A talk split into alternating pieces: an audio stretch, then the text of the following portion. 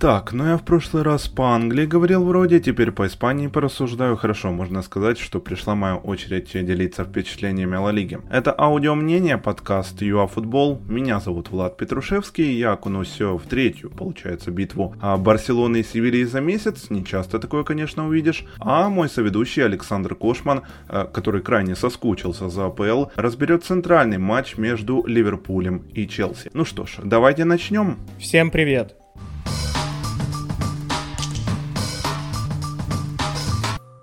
Итак, Барселона-Севилья 3-0. Каталонцы выходят в финал Кубка Короля, ну, потому что они перебили свой проигрыш э, со счетом 2-0 в первом поединке, что логично. Логично. Не правда ли? И что хотелось бы вообще сказать по следам уже, получается, энного камбэка синегранатовых за последние это годы? Банально, в кубке. Зачем далеко ходить куда-то во времена даже унижений Пари Сен-Жермен? Тут тебе и волевая натрая Вальякана, Гранаду побили, и вот теперь уже Севилья, и вот уже мы здесь. Я свой спич, как всегда, немного разобью на отдельные элементы, так сказать, и начну, нет, точно не с команды Лапетеги, а с подопечных Кумана как раз. Во-первых, победители, все такое, слишком весело веселой была Барса. Дорогие слушатели, ну Барселона откровенно лично вот меня удивила. Думаю, я вас сейчас э, завалю эмоциями по полной программе, а вот разделите вы их или нет, это уже мы посмотрим в комментариях э, по вашим реакциям. Что хочется вот выделить, да? Очень много движения. Самое главное, желание отыграться и выйти в этот самый финал, понимаете? Отличный матч персонально выдали буквально все там. Саша дозвонился до Месси, Лео показал в этом матче потрясающую игру. 11 успешных обводок из 11 точности. Отличная точность передач под 90%. И самое главное, аргентинец не избегал единоборств, не избегал отборов. Не сказать, что много выиграл, но отрабатывал при этом, помогал своей команде. Понимаете, желание. Прямо ренессанс какой-то получается, да? Терштеген, который оставил пару-тройку раз Барсу в игре так нехило, да? Один только пенальти не реализованный от Акампаса чего стоит. Ну, ключевой момент матча. И забей Лукас, я бы сейчас так, наверное, не распылялся и не визжал. Да, ну даже не наверное, а наверняка. Кстати, есть э, рабочая версия, почему Акампас не забил. Я просто во флудилку редакции написал еще до удара, мол, баста крапузики,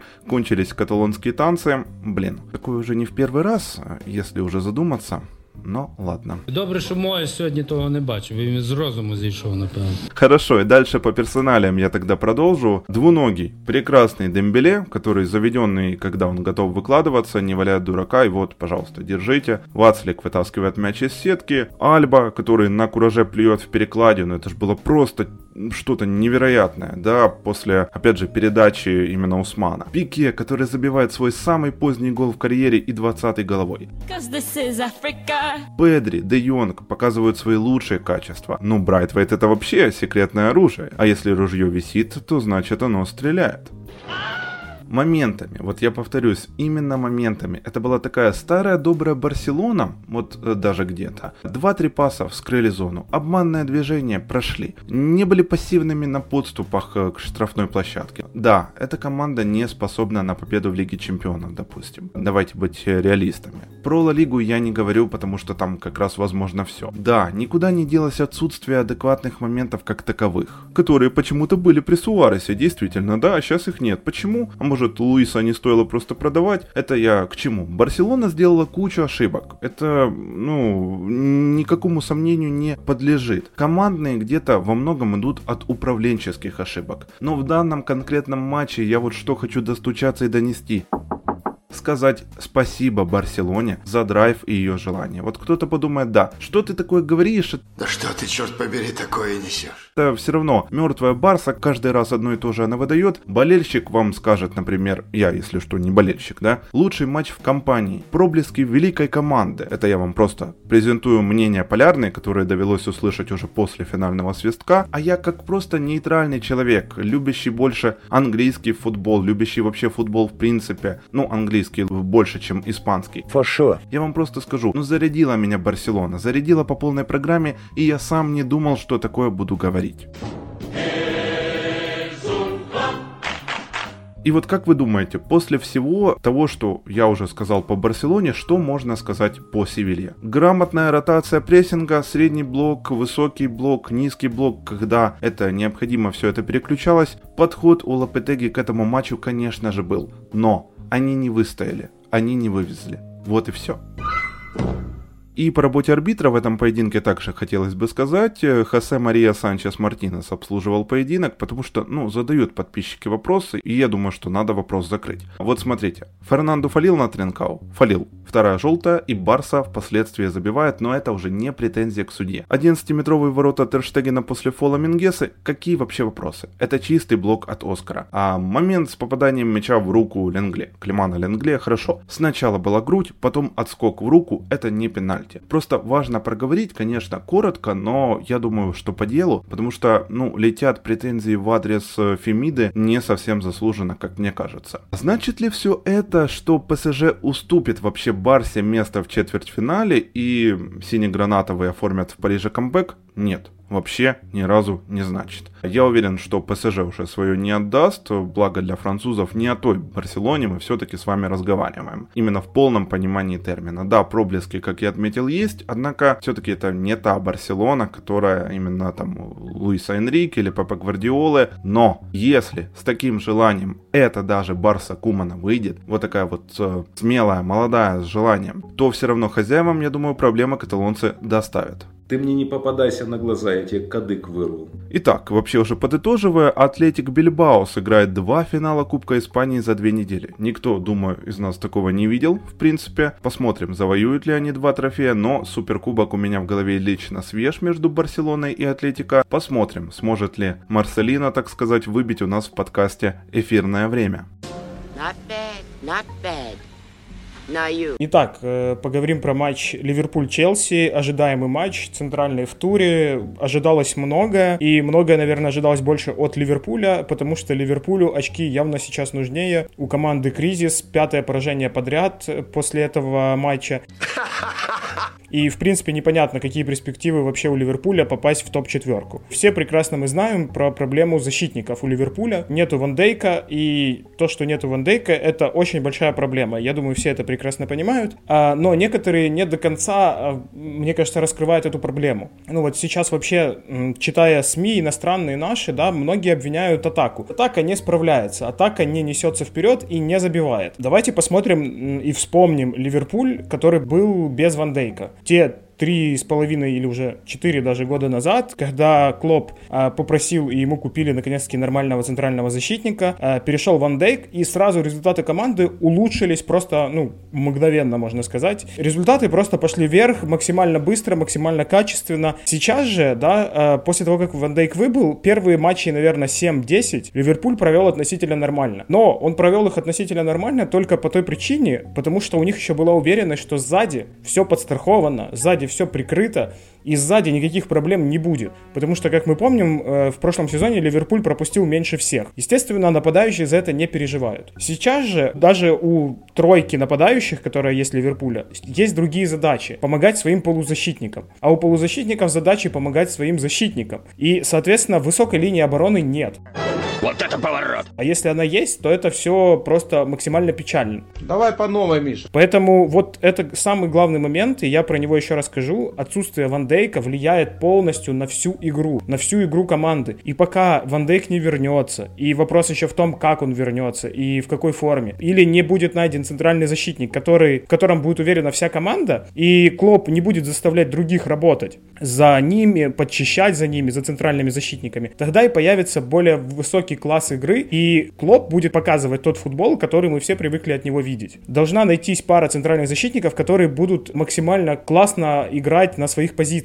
Пока этого не будет, я не знаю, что изменится или не изменится. Я думаю, что все так же будет плохо. Вот, это первое. Второе, я сразу поговорю про замену Салаха. Там пошли слухи про то, что конфликт у тренера с игроком и так далее. Я это связываю очень с простым моментом, тем, что Салах не выполняет требования тренера. Все знают, как играет Арнольд, все понимают, какой Алькантера, все понимают, как играет Фабиньо, центрального защитника. И вся эта четверка должна страховать друг друга. А когда не происходят перестраховки, соответственно, есть проблемы. И вот в этом матче именно они и были. То есть, если мы сейчас начнем разбирать игру, все моменты, которые создал Челси, все моменты, вот можете включить обзор, можете посмотреть всю игру, все моменты проходили через зону Фабиньо. Почему? Арнольд поднимается сильно высоко и, опять же, скорее всего, не выполняет э, требования тренера. Фабиньо не центральный защитник, он не играет как центральный защитник. И то, что он очень хорош в опорной зоне, вообще никак не его не делает центральным защитником. Все передачи, которые были, и гол, который пришел, все зона Фабиньо. Все. Потому что Фабиньо не быстр. Пропускает за спину все. Момент, который уже был во втором тайме, когда Вернер вышел один на один и пробил между ног э, Алисону, просто Алисон успел правильно ногу подогнуть, и мяч улетел на угловой. Вот эти все моменты, они шли через одну зону. И, соответственно, вот эта четверка и была виновата. Если мы даже на замены посмотрим, то как раз таки поменяли Алькантеру, Салаха.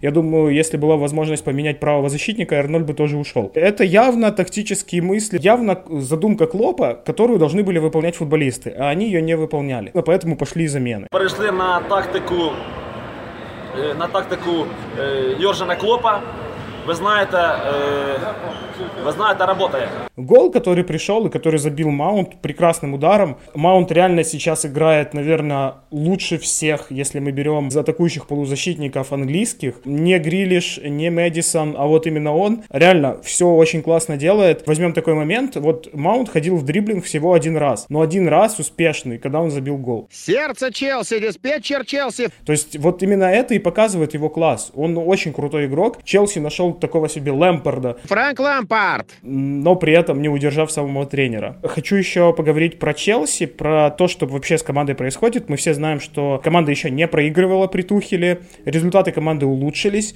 но я бы еще отметил такой момент, что болельщики Челси, да и в принципе руководство Челси и сам Тухель должны сказать спасибо Лэмпорду за команду. Физически он подготовил ее очень классно, это видно. Тухель не мог ее подготовить сразу так. То есть если были в этом каком-то аспекте проблемы, то я думаю, Тухель бы не смог вывести это все. Команда играет очень здорово. Прессинг, который был с Ливерпулем, это очень похоже на прессинг, который был при Лэмпарде. То есть перекрытие зон, нету персональной опеки, перекрываются зоны. Вы можете пасовать, но вы будете пасовать, и вы будете находить моменты там, или даже не моменты, вы будете находить футболистов своей команды там, где это нам не будет опасно. И вот эта схема с тремя центральными защитниками очень круто под, под, под это все подходит. Также еще я хотел кого отметить, это Жоржиньо, э, превосходный матч.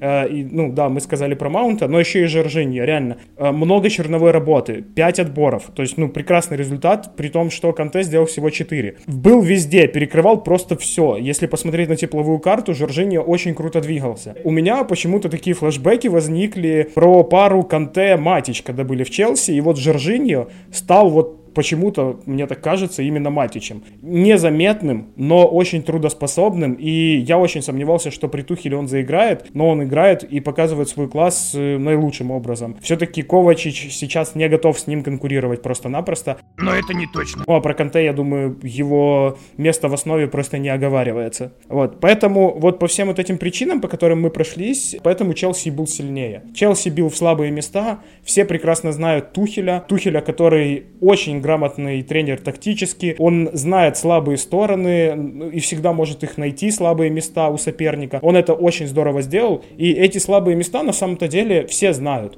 по большому счету, но не все правильно могут их использовать, не все правильно могут давать за спину защитнику. И располагать футболистов так, чтобы это было удобно в данный конкретный момент. Челси крут, думаю, в топ-четверку попадут 100%, Лестер сдает, Манчестер Юнайтед тоже сдает, поэтому по всему тому, что сейчас происходит, скорее всего, Челси может даже побороться за второе место достаточно легко. Посмотрим, что будет, но игра команды явно улучшилась. Вот реально нравится наблюдать за тем, что строит Тухель. Я думаю, в следующем сезоне мы увидим более яркую картину этого всего. По поводу Ливерпуля и Клопа, видно, что когда Клоп просит футболистов, ему их не покупают, а потом просто затыкают дырки. И сравнить ситуацию, например, с тем же Гвардиолой, которому покупают футболистов тех, которых он хочет, или дают выбор, и он покупает э, тех, кто максимально подходит и максимально максимально выгоден для клуба. Вот и все.